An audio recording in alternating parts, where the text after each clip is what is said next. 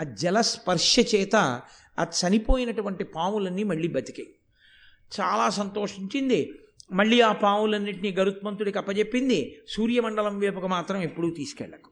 వాళ్ళని ఇతరమైనటువంటి వైపుకి తిప్పుతూ ఉండింది ఆయన ప్రతిరోజు తీసుకెడుతున్నాడు తిప్పుతున్నాడు. ఒకానొక రోజున ఆయన మనసు కుందింది. ఏమిటిది? నేను ఎందుకు ఇలా ఊడిగం చేయడం? ఇంత శక్తి ఉంది ఇంత బలం ఉంది. నేను ఎందుకు అసలు ఈ పావుల్ని ఇలా తిప్పుతూ ఉండడం? ఈ పావుల్ని ఇలా తిప్పి నేను మాట పడ్డాను. అమ్మ ఎందుకు చేస్తుంది వినతకి ఇలా సేవ? నేనెందుకు చెయ్యాలి ఈ పావులకి సేవ? కాబట్టి ఈ మాట పావులను అడుగుదాం ఈ మాట కద్రువును అడుగుదాం ఆయన అనుకోలేదు. ఈ మాట అమ్మను అడుగుదాం అనుకున్నాడు. యుక్తాయుక్త విచక్షణ అని ఒకటి ఉంటుంది. తెలిసి తెలియని వయస్సులో ఏది పడితే అది ఎవరిని పడితే వారిని ప్రశ్నించకూడదనేటటువంటి అధికారము పిల్లల దగ్గర నుంచి తీసేసి మమ్మల్ని అడుగు తప్ప నువ్వు స్వతంత్రంగా పెద్దవాళ్ళతో మాట్లాడే పరిపక్వత నీకు రాలేదు. నువ్వు మాట్లాడకూడదు అలాగా. కాబట్టి జాగ్రత్తగా ఉండు అని నేర్పితే ఇంకొకలా ఉంటుంది. నేను స్వోత్కర్షకి చెప్పాను అని మీరు అనుకోకపోతే మీతో మాట మనవి చేస్తాను. మాకు పద్దెనిమిది పంతొమ్మిది సంవత్సరాల వయసు వచ్చిన తరువాత కూడా పెద్దవాళ్ళు మాట్లాడుకుంటుంటే ఎప్పుడైనా అటుగా వెడితే నీకెందుకురా? ఇది చదువుకోవలసిన వయసు నీకెందుకు ఈ విషయాలు? వీళ్ళు చదువుకో. నువ్వు పెద్దవాడు అయిన తర్వాత నీ సలహా కావలసి వచ్చినప్పుడు నిన్ను అడుగుతావు అప్పుడు మాట్లాడదు. ఇప్పుడు నీకు అనవసరమైన విషయాల్లో నువ్వు జోక్యం చేసుకోక్కర్లేదు నువ్వు సలహా చెప్పక్కర్లేదు. నీ చదువు నువ్వు చదువు. అది ఆనాటి నుంచి ఈనాటి వరకు అనవసరపు విషయాల జోలికి వెళ్ళి ప్రతి విషయాన్ని అది అది ఎలాగా ఇది ఎలాగా వాడేం చేస్తున్నాడు? వీడేం చేస్తున్నాడు? వీడికి ఎంత ఆస్తుంది? వాడికి అప్పు ఎంత ఉంది ఇవన్నీ అడగాలనే తాపత్రయం లేకుండా చేసింది. అది మనకెందుకు? అనేటటువంటి స్పృహని ఒకదాన్ని ఏర్పాటు చేసింది. అది ఇవాళ కించిత్ సంస్కారం ఎక్కడైనా నిలబడితే అది నా గొప్ప కాదు. అది పెద్దవాళ్ళు ఏర్పాటు చేసినటువంటి గౌరవం. అది వాళ్ళకి వాళ్ళు ఇచ్చినటువంటి సంస్కార బలం. మీరు మహాభారతంలో ఏ చిన్న విషయాన్ని విస్మరించడానికి ఉండదు. ఇంత బలం ఉంది కదా అన్న ఆలోచన రాగానే మీరు గుర్తుపెట్టుకోండి. ఎవరి మీద తాను కోపంతో ఉన్నాడో ఎవరి వలన ఖేదపడుతున్నాడో వాళ్ళ మీద తిరగబడే లక్షణం వస్తుంది. కానీ ఆయన అలా తిరగబడలేదు. నాతో నేను సర్వీస్లో జాయిన్ అయిన కొత్తల్లో ఒక మహానుభావుడు ఉండేవాడు. ఆయన నాకు ఒక సలహా చెప్పాడు. ఏమయ్యా నువ్వు చాలా ఆలస్యంగా జాయిన్ అయ్యావు నేను రిటైర్ అయిపోతాను రెండేళ్ళలో. మీకొక్క సలహా చెప్పాలనిపిస్తోంది కోటేశ్వరరావు. కాబట్టి సలహా చెప్తాను. ఇది బాగా జ్ఞాపకం పెట్టుకో. నేను రెండేళ్ళ తర్వాత వెళ్ళిపోతాను. ఎప్పుడైనా సరే ఆఫీస్లో అందరికన్నా పెద్ద అధికారితో దెబ్బలాడడం అన్నది నీ జీవితంలో జరిగితే ఇక నువ్వు సర్వీస్లో ఉండడానికి ఇష్టపడను. ఇక ఈయన దగ్గర నుంచి నేనన్నా వెళ్ళిపోతాను రిజైన్ రిజిగ్నేషన్ అన్నా ఇచ్చేస్తాను అన్న ధైర్యం ఉంటే దెబ్బలాడు. ఇక ధైర్యం లేకపోతే ఎప్పుడూ దెబ్బలాడవద్దు పై అధికారులతో. పై అధికారుల యొక్క శక్తిని ప్రశ్న వేయవద్దు. వాడికి ఏం తెలుసండి అని అనద్దు. తెలుసో తెలీదో ఆ పదవిలో కూర్చోబెట్టారంతే. ఆయనకి గౌరవించి ఆయన చెప్పింది చేయడం నువ్వు నేర్చేసుకో ప్రశాంతంగా ఉంటావు. నువ్వు ప్రశాంతంగా ఉంటే నీ భార్య బిడ్డలు ప్రశాంతంగా ఉంటారు. నువ్వు మ ఏమైనా అవతల వారి సమర్థతని నువ్వు విచారణ చేసినా ఇప్పుడు ఆయన్ని పదవిలోంచి తీసి నిన్ను కూర్చోబెట్టరు? రెండు నువ్వు ఆయనతో దెబ్బలాడితే అధికారం ఆయింది ఆయన నిన్ను ఇబ్బంది పెట్టగలడు. నువ్వు ఆయన్ని ఇబ్బంది పెట్టలేవు. నువ్వు ఇబ్బంది పడి ఇంటికి వచ్చి ముఖం ఇలా పెట్టుకుని భార్యా బిడ్డల మీద దెబ్బలాడితే వాళ్ళ మనశ్శాంతి పోతుంది. కాబట్టి ఈసారి దెబ్బలాడడం అంటూ జరిగితే నా పిల్లలు సెటిల్ అయిపోయారు. నాకేం ఉద్యోగం చేయవలసిన అవసరం లేదు. నేను నాకు నచ్చక దెబ్బలాడడం అంటూ జరిగిన నాడు ఆయన నా మాట విని నా నేను చెప్పిన మాట గౌరవించకపోతే నేను మర్యాదగా రిజైన్ చేసి వెళ్ళిపోగలను అని అనుకుంటే దెబ్బలాడు. లే అంతకాలం ఎప్పుడూ దెబ్బలాడవద్దు. నాకు ఇప్పటికీ ఆ విషయం జ్ఞాపకం వస్తుంది. ఎందుకు జ్ఞాపకం వస్తుందో తెలుసా అండి? అధికారులతో తొందరపడి దెబ్బలాట పెట్టేసుకుని నానా అగచాట్లు పడిపోయి ఇబ్బందులు పడిపోయి కుటుంబాలను ఇబ్బందులు పెట్టేసుకుని అల్లరి పడిపోయి జీవితంలో వ్యధ చెందిపోయి వాళ్ళ దగ్గరికి వెళ్ళి వీళ్ళ దగ్గరికి వెళ్ళి సలహాలు అడిగి ఎంతమంది ఉంటారో. బీ ప్రాక్టికల్ అని ఇంగ్లీష్లో ఒక ప్రొవెర్బ్. కొన్ని కొన్ని మీరు హేతువుని యథార్థాన్ని విడిచిపెట్టి మాట్లాడడం కుదరదు. యథార్థం ఏదో దాన్ని మాత్రమే మీరు పట్టుకోవాల్సి ఉంటుంది. కాబట్టి తొందరపడి దెబ్బలాడడం చాలా తేలిక. తొందరపడి దెబ్బలాడేస్తే విషయము జటిలమైపోతుంది. వినత తప్పించుకోగలదా? దాస్యం నుంచి గరుత్మంతుడు తప్పించుకోగలడా? దాస్యం నుంచి. కాబట్టి ఆయన పరిణతి అన్న మాటకు అది గుర్తు. పిల్లవాడయ్యి ఉండొచ్చు గరుత్మంతుడు. ఎవరిని అడగాలో వారిని అడిగాడు. వెళ్ళి అమ్మని అడిగాడు. అమ్మని అడిగేటప్పుడు కూడా ఎంత చక్కగా అడిగాడో చూడండి. ఏమిటమ్మా? ఇష్టం వచ్చినట్టు అలా ప్రవర్తిస్తుంది పిన్ని. అలా పెద్దమ్మ అని అనలేదు. ఎందుకని ఉండు ఉండడు మీరు ఒక్కటే గుర్తించవలసి ఉంటుంది అలా అనలేకపోయాడు అంటే వినత ఒప్పుకోదు అని మీరు గ్రహించాలి. తప్పు. పెద్దమ్మ వల్ల ఇబ్బంది వచ్చినా ఆవిడ అమ్మ కన్నా పెద్దమ్మ. కాబట్టి పెద్దమ్మ ఏం చెప్పినా ఆశీర్వచనమే. తప్ప నువ్వు పెద్దమ్మని అలా ధిక్కరించకూడదు. నువ్వు వాళ్ళని అలా అనకూడదు. వాళ్ళు అన్నయ్యలు.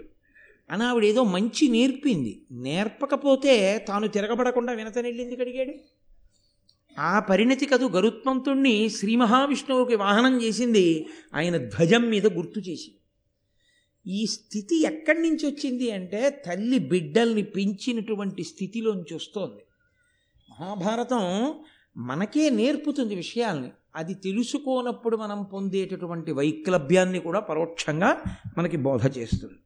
కాబట్టి ఆయన అన్నాడు తల్లి దగ్గరికి వెళ్ళి ఆయతపక్షతుండ హతిన కులశైలములెల్ల నుగ్గుగాజేయు మహాబలంబును. ప్రసిద్ధియునుంగల నాకు ఈ పనిం బాయక వీపునం దవడు పాముల మోవను వరికిం పనుల్సేయను ఏమి కారణము చెప్పుము దీని భయోరుహాననా అమ్మా ఏమిటమ్మా ఈ ప్రారంధం నేను నా రెక్కల యొక్క వేగంతో వెడుతూ నా ముక్కు యొక్క చివరి భాగంతో పొడిస్తే కులపర్వతాలు ముక్కలైపోతాయమ్మా. ధూళి కింద రాలిపోతాయి. అంత బలం కలవాణ్ణి అంత ప్రసిద్ధి పొందినవాణ్ణి ఇంత బలం కలగ కలిగిన వాణ్ణి ఇంత తేజస్సున్నవాణ్ణి ఏమి ప్రారంధమమ్మా ఈ పనింబాయక వీపునం దవడు పాముల మోవను పనికి మాలిన పాములన్నింటినీ వీపు మీద ఎక్కించుకొని తిప్పుతున్నానమ్మా వీధులన్నీ. ఏమీ ప్రారంధం నువ్వు చూస్తే ఆ కద్రువికి సేవ చేస్తున్నావు. ఎందుకు వచ్చిందమ్మా ఇలాగా? దీనికి కారణం ఏమిటో చెప్పవా తల్లి? అసలు మనం ఎందుకు ఇలా చేస్తున్నాం? నువ్వు కశ్యప ప్రజాపతి భార్యవి. ఆవిడ కశ్యప ప్రజాపతి భార్య. మరి ఎందుకు మనం ఇద్దరం ఇలా ఉంటున్నాం? నాకు కారణం చెప్పమ్మా. అంటే తల్లి అంది ఇది. యథా ఇప్పుడు ఆవిడ ఉన్న మాట చెప్పేసింది. అంటే అతిశయం పోయింది. ఐదు వందల సంవత్సరాల దాస్యం ఆవిడికి ఇచ్చిన గొప్పతనం ఏమిటంటే ఇదిగో ఈ స్థితి. అందుకే ఏళ్ళనాటి శని వస్తే జాతకంలోకి ఒక అదృష్టంగా భావించండి. అంటే అందుకే ఆయన్ని శనీశ్వరుడు అని శనైశ్వరుడు అని శనై శనై చరహ కష్టాలు ఇస్తాడు. కష్టాలు ఇస్తే ఏమవుతుందండి? తట్టుకునే ఓర్పు వస్తుంది. గొప్ప అనుభవం వస్తుంది. అంత గొప్ప అనుభవం వచ్చింది కాబట్టి దెబ్బ తింటావురా నేను ఎలా తిన్నానో తెలుసా? అని పది మందికి చక్కగా చెప్పగలిగినటువంటి శక్తి వస్తుంది.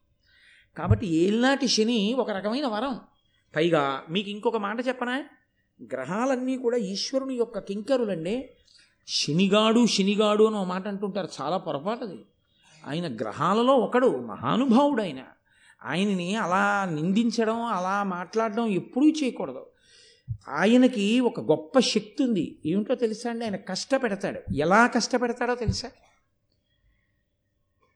ఆయన అనుగ్రహం కానీ కలిగిందనుకోండి మీరు భగవత్ సేవలో ఉన్నారనుకోండి ఆయన ఎలా కష్టపెడతాడంటే మీరు చక్కగా ఏదో ఒక గొప్ప మోక్షపురికి యాత్రకు వెళ్ళేటట్టు ఆ యాత్రలో మామూలుగా భార్యను తీసుకుని పైలా పచ్చీసుగా ఏదో ఆ గుళ్ళోకి ఈ గుళ్ళోకి వెళ్ళొచ్చేయడం కాదు. యాత్రకి వెళ్ళినప్పుడే భార్యకి జ్వరం వచ్చి పడుకుంటే భగవంతుణ్ణి మామూలుగా అయితే ఆవిడ ఎక్కడో ఉంటుంది ఈయన ఎక్కడో ఉంటాడు ఈయనకి పొడుగు కాళ్ళు నాలుగు అంగలు వేసుకుని వెళ్ళిపోతుంటాడు ఆవిడ వెనకాల ఎవరో తీసుకొస్తుంటారో ఆవిడ వస్తుంటుంది పాపం ఎప్పుడు ఏ పూజో గోత్ర సంకల్పాల దగ్గర ఆవిడ ఇంతమందిని దాటుకుని ఆయన పక్కకు వస్తుండాలి ఇప్పుడు ఏమవుతుందంటే ఆవిడ జ్వరం వచ్చి గదిలో పడుకుంది. ఈయన కామాక్షి దగ్గరికి వెళ్ళి అమ్మ మా ఆవిడ్ని జాగ్రత్తగా చూడమ్మా అది లేకపోతే నా బతుకు ఎక్కడుందమ్మా అని ఇప్పుడు పక్కన లేకపోయినా ఆవిడ గురించి ప్రార్థన చేస్తాడు మనసులో కించిత్ బాధ ఉంది బెంగుంది బరువుంది. అది భగవంతుడి దగ్గర చెప్పుకునే అవకాశం ఇస్తాడు కానీ యాత్ర ఏం పాడవదు. ఏం చూద్దాం అనుకున్నావో అంతకన్నా బాగా జరుగుతుంది. ఒక మాట చేద్దాం అనుకున్న మోక్షపురి ప్రవేశం రెండు మాటలు అవుతుంది. రెండు మాటలు కంచెళ్ళు వస్తాయి. కించిత్ కష్టపెడతాడు కానీ బాగా నీ నీ లోపల ఉన్న ప్రేమ ఉద్భుతమవుతుంది. ఇది చూసి అప్పమా ఆయనకి నా మీద ఎంత ప్రేమో అని ఆవిడ మరింతగా నిన్ను అనువర్తిస్తుంది. మరింత అన్యోన్యత పెరుగుతుంది. కాబట్టి శనీశ్వరుని వలన వచ్చే ఇబ్బంది ఏమి ఉండదు. కాబట్టి బెంగ పెట్టేసుకుని ఇంకా వచ్చినవన్నీ ఆయన అదే పనిగా షాడిస్ట్లా కూర్చొని ఇంకా భగ్నం చేసేస్తుంటాడు దీపం పెడితే కాలుతో తన్నేస్తాడు అన్నం పెట్టుకుంటే చేత్తో తోసేస్తాడు అనుకోకూడదు.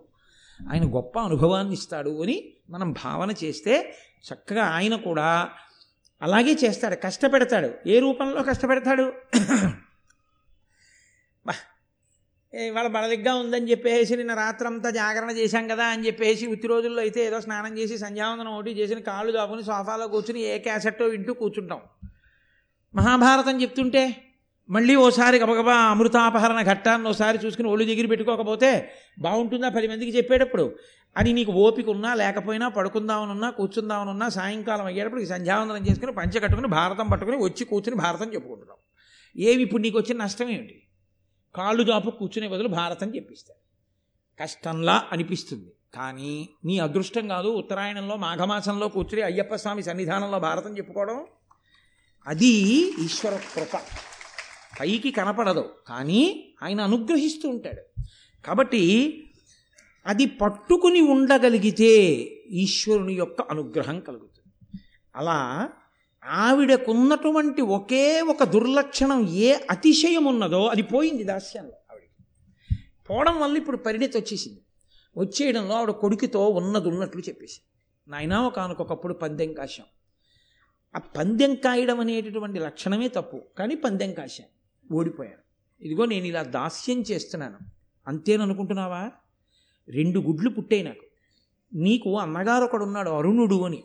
నేను కేవలం తల్లిని తొందరగా అవలేకపోయానని ఒక రకమైనటువంటి అతిశయము వలన కలిగిన సిగ్గు చేత ఆ గుడ్డుని బదలగొట్టాను. పాపం అధోభాగం పూర్ణంగా ఏర్పడని పిల్లవాడు పుట్టాడు.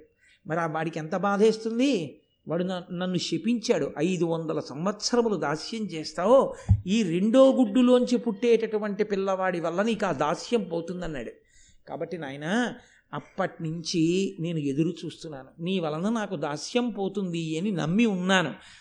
వృద్ధిలోకి వచ్చినటువంటి పిల్లల వలన తల్లిదండ్రులు కష్టములలోంచి పైకి వచ్చి సంతోషపడడం అన్నది లోకంలో ఉన్న మర్యాద కదా అందావిడ అది నిజం కదండి? లోకంలో తల్లిదండ్రులకి గొప్ప సంతోషం ఎప్పుడో తెలుసా? తాము పెంచి పెద్ద చేసుకున్నటువంటి బిడ్డలు ప్రయోజకులై వాళ్ళు అమ్మని నాన్నని ఎంతో సంతోషంగా చూస్తున్నారనుకోండి ఆయన పడ్డ కష్టాలన్నీ మర్చిపోతాడు. మర్చిపోయి అబ్బా ఎంత హాయిగా ఉన్నానో ఎంత సంతోషంగా ఉన్నానో అంటాడు. అదే పిల్లలు ప్రయోజకులు కాలేదనుకోండి పిల్లలు తల్లి తండ్రి వంక అలా ప్రేమగా చూసేవాళ్ళు కారనుకోండి ఆయనకు ఆ సంతోషం ఉండదు. నేను మీతో చెప్తున్నవి పచ్చి యథార్థాలు మాట్లాడుతున్నాను జీవితంలోని మీరు గ్రహించాలి. ఒక వయస్సులో మంచి భార్య రావడం సంతోషం. ఒక వయసులో డబ్బు బాగా సంపాదించడం సంతోషం. ఒక వయసులో ఓ ఇద్దరు కొడుకులు పుట్టడం సంతోషం. కన్యాదానం చేయడానికి కూతుళ్ళు పుట్టడం సంతోషం. ఇంకొక వయసులో మంచి అల్లుళ్ళు రావడం సంతోషం. ఇంకొక వయసులో కొడుకులు కూడా ప్రయోజకులు కావడం సంతోషం. పండిపోయే స్థితిలో ఆ పిల్లలందరూ పరమ ప్రేమతో నాన్నగారండి నాన్నగారండి నాన్నగారండి అని అన్నయ్య దగ్గరికి వెళ్తే తమ్ముడు నాన్నగారండి నాన్నగారండి ఎప్పుడు వచ్చేస్తారు నాన్నగారండి అంటాడు. తమ్ముడి దగ్గరికి వెళ్తే అన్నయ్య నాన్నగారండి నాన్నగారండి ఎప్పుడు వచ్చేస్తారండి అంటాడు. నాన్నగారు ఉన్న చోటకి పిల్లలందరూ వచ్చి చుట్టూ కూర్చుని మాట్లాడతారు. నాన్నగారితో పిల్లలకి ఇబ్బందులు లేవు పిల్లలతో నాన్నగారికి ఇబ్బందులు లేవు. చక్కగా నాన్నగారి పేరు మీద అంత గౌరవంతో నాన్నగారి గౌరవాన్ని నిలబెడుతూ పిల్లలు నాన్నగారు కలిసి ఉన్నారు. ఇప్పుడు ఆయనకి పిల్లల కన్నా కొడుకుల కన్నా కూతుళ్ళ కన్నా అల్లుళ్ళ కన్నా మనవల కన్నా ఐశ్వర్యం కన్నా ఆయన గర్వంగా చెప్పేది ఏం చెప్తాడో తెలుసా అండి? చాలా సంతోషం అండి. ఏదో నేను పెద్ద అబ్బాయి దగ్గరికి వెళ్ళాను అనుకోండి మా అమ్మాయి అంటుంది నాన్నగారండి నాన్నగారండి నా దగ్గర కూడా వచ్చి ఉండొచ్చు కదా ఆడపిల్ల ఇంట్లో ఉండకూడదు అంటారు ఏంటి నాన్నగారండి? అంటుంది. మీకు విచిత్రం తెలుసా? మా అల్లుడు అంటాడు ఏంటండి మామయ్యగారండి అలా అంటారు? మీరే కదండి. పితృపంచకంలో ఒకడు మామగారని చెప్పారు. మామయ్యగారు వచ్చి మూడు నెలలు నా దగ్గర ఉండి విశ్రాంతి తీసుకుని వెళ్ళండి మామయ్యగారండి. హాయిగా కారు ఉంది మిమ్మల్ని దేవాలయాలు అవి అన్నీ తిప్పుతాను సాయంకాలం పూట్ల వచ్చి ఉండండి అంటాడండి. అల్లుడు కొడుకులా మాట్లాడతాడండి? ఎంత ప్రేమ అనుకుంటున్నారు చిన్న ఇబ్బంది జరిగిందంటే మామయ్యగారు ఎలా ఉన్నారంటాడు? ప్రతి రెండు రోజులకి ఫోన్ చేసి మాట్లాడకుండా ఉండడు నా అల్లుడు. నా అదృష్టం అండి అలాంటి అల్లుడు అంటాడు. ఇప్పుడు ఐశ్వర్యం తను సంపాదించింది చెప్పడు. తను చదువుకున్నది చెప్పడు. తన బిడ్డల గురించి చెప్తాడు. తన బిడ్డల వలన పొందుతున్న తృప్తిలో పరమ సంతోషంగా గడిపి ఈశ్వరుడికి నమస్కారం దేనికి చేస్తాడో తెలుసా అండి? నాకింత చదివిచ్చావు నాకింత వ్యాపారం ఇచ్చావు నాకింత డబ్బు ఇచ్చావు నాకు ఇన్ని ఇళ్ళు ఇచ్చావు నాకు ఇన్ని మేడలు ఇచ్చావు నాకు నాకు ఇన్ని మిద్దెలు ఇచ్చావండవు అండవు మంచి బిడ్డలు ఇచ్చావు నమస్కారం ఇది జీవితంలో ఉండే ప్రస్థానం. రామాయణంలో దశరథుడికి ఇంకోలా అయింది ఆ బిడ్డడు దూరమై చచ్చిపోయాడు అసలు. ఇక్కడ కద్రువ సంతో వినత సంతోషం ఏమైందంటే ప్రయోజకుడైన కొడుకు వల్ల నేను ఈ స్థితిని పొందుతున్నాను అంటోంది ఆవిడ. నువ్వు ప్రయోజకుడివిరా నాయన నీ వల్ల నేను ఈ దాస్యం నుంచి పైకి వస్తాను. నీ అన్న చెప్పాడు ఆ మాట పోదు. కాబట్టి ఇంతకన్నా తల్లిదండ్రులకి సంతోషమే ఉంటుంది. నా అపరిపక్వతతో నా తెలిసి తెలియని తనంతో కష్టం తెచ్చుకున్నాను. కానీ కడుపున పెట్టిన బిడ్డడు నన్ను ఆ కష్టంలోంచి పైన పడేస్తున్నాడు. ఇంకింతకన్నా నాన్న నాకేం కావాలరా? అంటుంది. చూడండి అంత బాగా చదువు వచ్చిరా అని తండ్రి ఉన్నాడు అనుకోండి జీవితంలో చాలా కష్టపడి పైకి వచ్చాడు బాగా చదువుకున్నాడు కొడుకు. నాన్నగారని ఇంకా మీకు ఎందుకు అవన్నీ? నేనున్నాను కదా. నేను చూస్తాను. అన్నీ నేను చూసి నాన్నగారండి సంతకం పెట్టండి అంటే పెట్టండి. లేకపోతే మీరు వాళ్ళని వీళ్ళని అడగండి ఏమిటి మీ కర్మ? నేను లేను నేను చూస్తాను. అని కొడుకు నాన్నగారికి అన్నీ చూసి పక్కన కూర్చుని నాన్నగారండి ఇది ఇలా రాశారు ఇలా వద్దు నాన్నగారండి ఇలా రాయిద్దాం నాన్నగారండి అని అనుకోండి. ఆ తండ్రి వాటిని చూడడం ఆ కొడుకు వంక చూస్తూ మురిసిపోయి చాలు. ఇలాంటి కొడుకున్నాడు ఇంకేం కావాలండి? అది తల్లిదండ్రులకి బిడ్డలకి ఉండే అనుబంధాన్ని చెప్తోంది మహాభారతం. గృహస్థాశ్రమంలో గృహస్థు తరించేది అక్కడ. పొంగన్న మాట అక్కడ ఉంటుంది తాను చదువుకున్నాడు. తాను గొప్ప కీర్తి సంపాదించాడు. తాను ఎంతో డబ్బు సంపాదించాడు. తాను కొడుకుని కన్నాడు. ఎన్ని నేర్పాలో అన్ని నేర్పాడు. కొడుకు గుణనిధి అయ్యాడు. ఇప్పుడు తండ్రి బెంగ దేని మీద ఉంటుంది చివరి కాలంలో? నాకు బిరుదులు ఉన్నాయి నాకు సింహతలాటాలు ఉన్నాయి నాకు స్వర్ణ కంకణాలు ఉన్నాయి వీధిలో కడితే నా కాళ్ళ మీద పడి నమస్కారం చేస్తారు కానండి. ఆంతరంగికులు ఎవరైనా వస్తే ఏమిటో పాపం మీ ప్రారంధం ఆ కొడుకే అలా అంటారు. వాడేనండి నాకు. నా మనసుకి శాంతి లేదంటాడు. అందరికీ తన వాక్కులతో శాంతినిచ్చేవాడికి శాంతి లేదు. ఎందుకని? కొడుకు అటువంటి వాడు. అంటే నాకు అనుకోనేరు మహాప్రభు నా కొడుకు అటువంటి వాడు కాదు ఈశ్వరుడి దయ వల్ల. అంటే మీతో వ్యక్తి స్థితికి చెప్తున్నాను. ఒక్కొక్క దశలో ఒక్కొక్కటి ఉంటుంది. వినత ఇవాళ అటువంటి భాగ్యాన్ని పొంది ఏ తల్లిదండ్రులైనా చెట్ట చివర అలా మాట్లాడగలిగిన స్థితిని పొందితే వాళ్ళు ఈశ్వరానుగ్రహంతో పండారు జీవితంలోని గుర్తు. ఈశ్వరానుగ్రహం వాళ్ళ ఎందు ప్రకాశించిందని గుర్తు. అది నిలబెట్టుకోవాలి ఆ భగవత్ కృపని. కాబట్టి ఇప్పుడు ఈ మాట ఆయన చెప్తే ఆయన వినత గరుత్మంతుడితో చెప్తే ఆయన ఆ పాముల దగ్గరికి వెళ్ళి ఒక రోజున వాళ్ళని అలా విహారం చేయించి తీసుకొచ్చి కూర్చోపెట్టి వాళ్ళతో ఒక మాట అన్నాడు. నేను మిమ్మల్ని ఇంతగా సేవిస్తున్నాను. మా అమ్మ మీ అమ్మని సేవిస్తోంది. దీనికి అంతటికీ కారణం వాళ్ళిద్దరి మధ్య జరిగినటువంటి పందెం. దానివల్ల మా అమ్మ దాస్యాన్ని పొందడం. నేను మీకు ఏం చేస్తే నన్ను మా అమ్మని ఈ దాస్యం నుంచి బయటపడేస్తారో మీరు చెప్పండి. అంటే ఇక్కడ మీరు ఒక్క విషయం ఆలోచించాలి. రెండు కోణములు ఉంటాయి. ఒకటి వెంటనే వాళ్ళేమనొచ్చంటే చాలు. పుట్టినప్పటి నుంచి పిన్నమ్మ అంత చేసింది. పుట్టినప్పటి నుంచి తమ్ముడు అంత చేశావు. ఇంకా ఏం చేయాలి? మిమ్మల్ని దాస్యం నుంచి విడిపించడానికి ఇంకా నువ్వేమైనా తేవాలా మాకు? ఎప్పటికీ మన మధ్య ఈ అన్నదమ్ముల అనుబంధం ఇలా ఉండిపోతే చాలు. ఎప్పటికీ మమ్మల్ని నువ్వు రక్షిస్తుండు మేము నిన్ను రక్షిస్తుంటాం. చెయ్యి చెయ్యి కలిసి మనం అన్నదమ్ములుగా నిలబడదాం. మన అమ్మలు అక్క చెల్లెళ్ళు.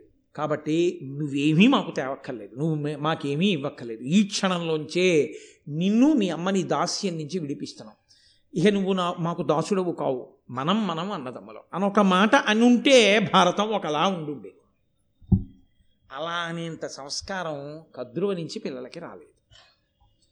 ఆవిడ నేర్పలేదు వీళ్ళకి రాలేదు. కాబట్టి వీళ్ళకి ఇప్పుడు కూడా వ్యాపారం. అడిగాడు కదా జీవితాంతం వీణ్ణి దాసుడుగా ఉంచుకుంటే మంచిదా? వీణ్ణి దాసుడిగా విడిపించాలంటే ఇంత గొప్ప దాసుణ్ణి మనం విడిపిస్తున్నాం కాబట్టి వీడి బలాన్ని బలాన్ని అడ్డుపెట్టి మనకి చాలా ముఖ్యమైంది తెచ్చుకుంటే బాగుంటుందా? కాబట్టి వాళ్ళు అన్నారు అమిత పరాక్రమంబును రయంబును లావును కల్గు కేచరోత్తముడవు నీవు. నీదైన దాస్యము బాచికొనంగా నీకు చిత్తము కలదేని భూరి భుజదర్పము శక్తియు ఏర్పడంగా మాకు అమృతమ్ము తెచ్చి ఇమ్మనిన అవ్విహగేంద్రుడు సంతసంబునన్. ఎంత చిత్రమో చూడండి వాళ్ళు అడిగింది ఏమిటంటే నీకు ఒంట్లో బలం ఉంది వేగం ఉంది వెళ్ళగలవు. కాబట్టి అమృతం పట్టరా అమృతం ఎందుకు? వీళ్ళు తాగుతారట. వీళ్ళు తాగితే ఏమవుతుంది? వీళ్ళకి మృత్యు ఉండదు అలా బ్రతికుంటారు. వీళ్ళు బ్రతికుండడానికి అమృతాన్ని తెస్తే తాగుతారు వీళ్ళు వెయ్యి మంది ఉన్నారు వీళ్ళు ఎక్కడికి కదలరు వీళ్ళు సరే ఇలాగే ఉంటారు. ఆవిడకున్నది ఇద్దరే కొడుకులు ఒక కొడుకు వెళ్ళిపోయాడు సూర్యుడికి రథసారథిగా. ఆయనకి హాఫ్ డే సీఎల్ కాదు వన్ అవర్ పర్మిషన్ కూడా ఉండదు. ఎందుకంటే రథం ఎప్పుడూ తిరుగుతుండాలి. దానికి పెయిడ్ హాలిడేసు పబ్లిక్ హాలిడేసు లేకపోతే రెస్ట్రిక్టెడ్ హాలిడేసు క్యాజువల్ లీవ్లు ఎరెండ్ లీవ్లు హెచ్ఏపిఎల్లు కమిటేషన్స్ అవి ఆయనకి ఏమి ఉండవు. ఆయన బాస్ అలాంటి వాడు ఆయన వర్క్ అటువంటిది. ఆయన ఎప్పుడు అలా పెడుతూ ఉండడమే. కాబట్టి ఆయన అమ్మని చూడడానికి రావడం ఆయనకి కుదరదు. మరి ఇంకా ఉన్నదెవరు? ఈ ఒక్క పిల్లాడు ఆవిడ అంటూ మనశ్శాంతి పొందితే రాత్రి ఈ పిల్లాడిని చూసుకుని సంతోషిస్తుంది. ఇప్పుడు ఈ పిల్లాడిని అమృతం తీసుకురావడానికి పంపిస్తే ఎవరి మీదకి వెళ్ళాలి యుద్ధానికి? స్వర్గలోకంలో ఇంద్రుడి మీదకి వెళ్ళాలి. ఇంద్రుడు దేవతలకు అధిపతి. దేవతాశక్తులు అంటే సామాన్యమైనవా? దేవతలందరూ కలిపి మట్టు పెట్టేస్తే ఇన్ని? పోతే పోతాడు. మా మీకు నష్టం? మాకేమవుతుంది? ఓ దోసుడు పోయాడు. వస్తే ఇంకా మాకు చావే లేదు ఇంకా ఇంకా ఆయన అవసరం మాకేమిటి మాకు జర జరా లేదు మరణం లేదు. అమృతం తాగిన వాళ్ళం హాయిగా ఉంటాం. ఇంక ఈయన లేకపోయినా ఈయన ఉంటే ఉంటాయి అవన్నీ మాకు ఉంటాయి. ఎంత క్రూరమైన ఆలోచనో మీరు ఆలోచించండి. ఇలా ఆలోచించచ్చా అనేటటువంటి కనీస పరిణితి కానీ మర్యాద కానీ వాళ్ళకి లేవు. కాబట్టి అంత గొప్ప ఆలోచన వాళ్ళు చేయగలిగారు. ఆయన అన్నాడు సంతసంబునన్. చాలా సంతోషంగా అంగీకరించాడు. ఆయనకి ఎందుకు సంతోషం? ఒక్కటి ఆయన సంతోషం. అమ్మయ్యా మా అమ్మ దాస్యం విడుదలైపోతుంది ఇది రక్షించింది అమ్మ మీద ఉన్న భక్తి ఉందే ఆ మాతృభక్తి ఉందే అదే శ్రీరామరక్ష అమ్మ నోటి మాట ఉందే అమ్మ నోటి మాటయే అంగరక్ష. అందుకే పూర్వం పిల్లలకి స్నానం చేయించినా కూడా నీళ్ళు తిప్పి శ్రీరామరక్ష వెయ్యేళ్ళ ఆయుష్ వెయ్యేళ్ళ ఐదోతనం అని చెప్పి ఆ పిల్లలందరినీ కూడా పిల్ల తల్లిదండ్రులు ఆశీర్వచనం చేయడం. చక్కగా పుట్టినరోజు వస్తే వాడిని పీటల మీద కూర్చోపెట్టి కాస్త నూనె వాడి తల మీద పెట్టి వీపు మీద పెట్టి వాడికి ఆ నూనె రాసి వీపుకి రాసి అప్పుడు చక్కగా వాడికి ఆశీర్వచనం చేయడం. ఇప్పుడే ఉంది ఓ కేకు తెచ్చుకోవడం. అన్ని దీపాలు పెట్టించడం తల్లిదండ్రులే పక్కన నిలబడి ఉప్పని ఊదే దీపాలను దీపాలు అర్పించేయడం ఓ కత్తి చేతికి ఇవ్వడం మెత్తటి కేకుని కోశాయి కోయించేయడం ఆ ముద్ద తీసి ఓ ఎంగిలి ముక్క అమ్మకి. ఆ తర్వాత తత్శేషం మిగిలిపోయిన ఎంగిలి ఏదుందో ఆ ఎంగిలి నాన్నకి గౌరవం కన్నందుకు. ఆ తర్వాత ఆ ఎంగిలి ముక్క వీడు ఆ ఎంగిలి ముద్దలు మిగిలిన వాళ్ళు. తిని వీళ్ళందరూ కలిసి మంత్రపుష్పం బ్రాహ్మణులు చెప్పినట్టు హ్యాపీ బర్త్డే టు యూ. ఓ శతమానం భవతి లేదు ఓ శతాయు పురుష శతేంద్ర ఆయుష్ దేవేంద్రియే ప్రతిష్టతి లేదు. ఎక్కడి నుంచి వస్తాయి మంగళాలు రమ్మంటే? ఎక్కడి నుంచి వస్తుంది? ఆయుర్దాయం రమ్మంటే. కాబట్టి జాతీయందు పశ్చిమ దేశాల సంస్కృతి ప్రవేశించి కలుషితం చేసి పారేసింది మన జీవితాలు. ఒకప్పుడు ఎలా ఉండేవో జీవితాలు ఒకప్పుడు ఎలా ఉన్నాయో జీవితాలు చూసుకోండి అని చెప్పి అన్నయ్య గారు అప్పుడు భారతం ఇచ్చి వెళ్ళిపోయారు మహానుభావుడు. ఇప్పుడు ఆయన చాలా సంతోషం. నేను మా అమ్మని ఆ దాస్యం నుంచి విడిపిస్తాను అన్నారు. అని అమ్మ దగ్గరికి వెళ్ళి అమ్మకి నమస్కారం చేశారు. అమ్మ అన్న మాట దగ్గర ఉండేటటువంటి వైభవాన్ని ఆవిష్కరిస్తున్నారు నన్నయ్య గారు. ఆవిడ అమ్మా అమ్మా నీ దాస్యం విడిపించేస్తానమ్మా. వాళ్ళు అమృతం అడిగారమ్మా పావులు. అమృతం తేవడానికి బయలుదేరుతున్నానమ్మా అన్నాడు ఆవిడ అమ్మయ్యా వీడింత బలవంతుడు తెచ్చేయగలడని నాన్న జాగ్రత్తగా వెళ్ళొచ్చే అనలేదు. అమ్మ మనస్సు అని ఒకటి ఉంటుంది. అమ్మ మనసుకున్న లక్షణం ఏమిటో తెలుసా అండి? ఆ మాట అమ్మ తప్ప లోకంలో ఇంక ఎవ్వరూ అనలేదు.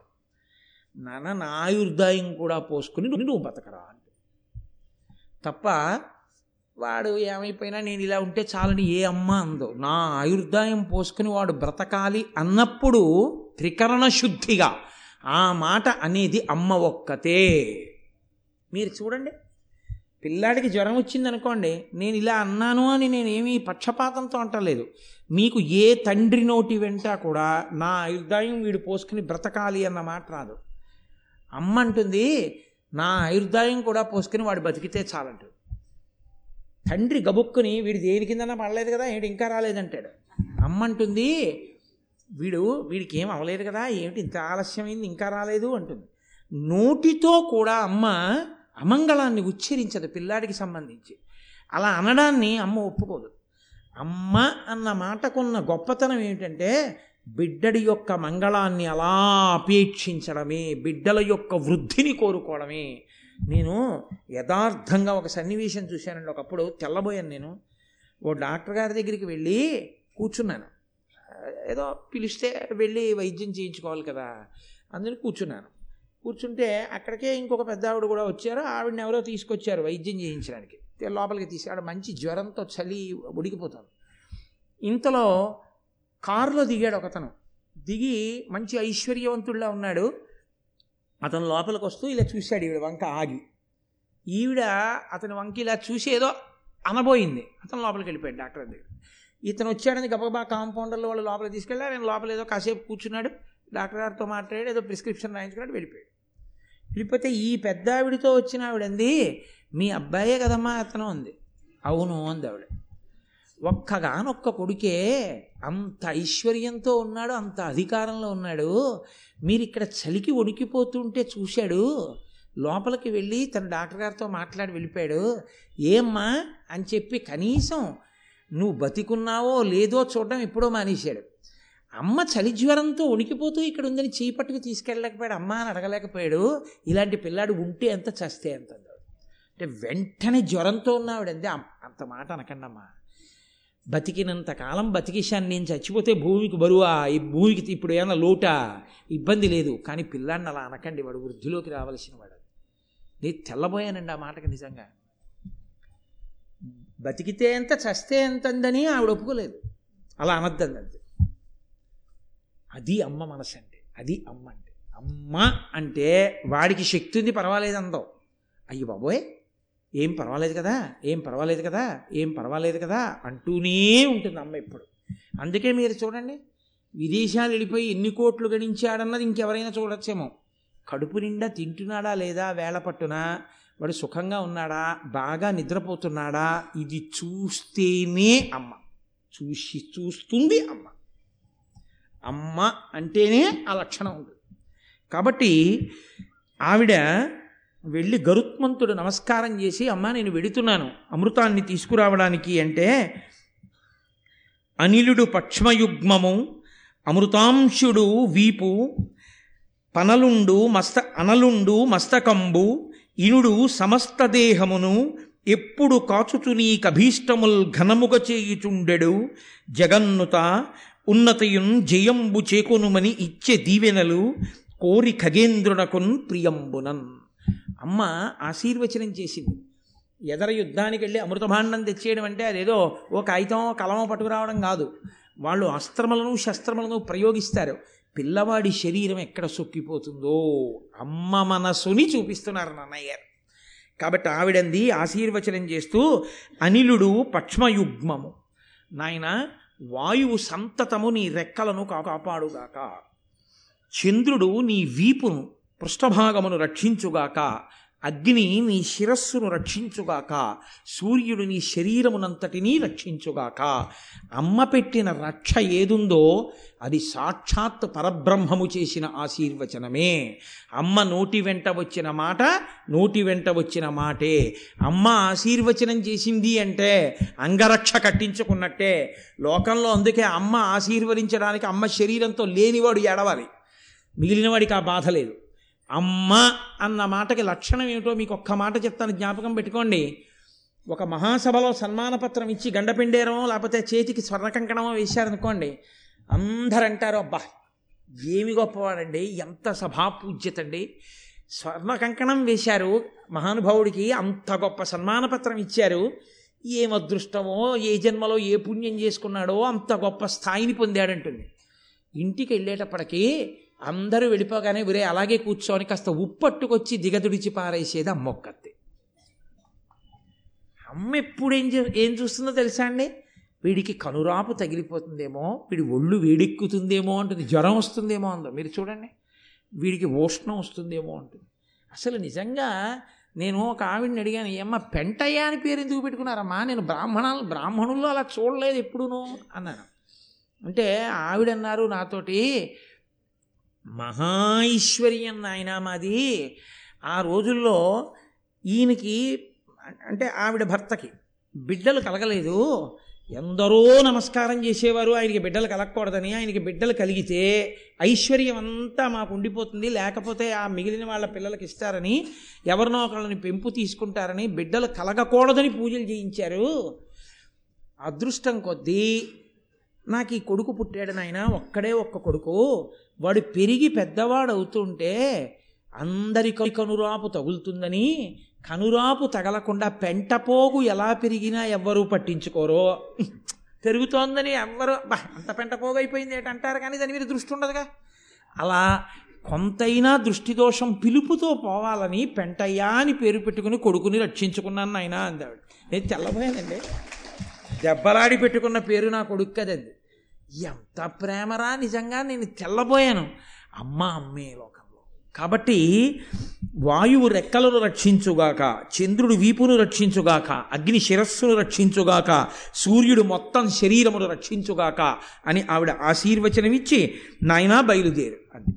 అంటే ఆయన అన్నాడు అమ్మ తప్పకుండా బయలుదేరుతాను. కానీ ఇన్నాళ్ళు అమ్మ ఏదో సరిపోయినా సరిపోకపోయినా దాస్యంలో ఉన్నాంగా సరిపెట్టుకున్నాను. అంత పెద్ద పని మీద వెళ్ళేటప్పుడు కడుపు నిండా తినేళ్ళాలి కదమ్మా. ఆకలిస్తోంది. నా కడుపు నిండా తినడానికి కావలసినంత పదార్థం ఎక్కడుందో చెప్పమ్మా తిని బయలుదేరుతాను అమ్మకి నిజంగా ఆ మాట ఎంత బాధగా ఉంటుందండి?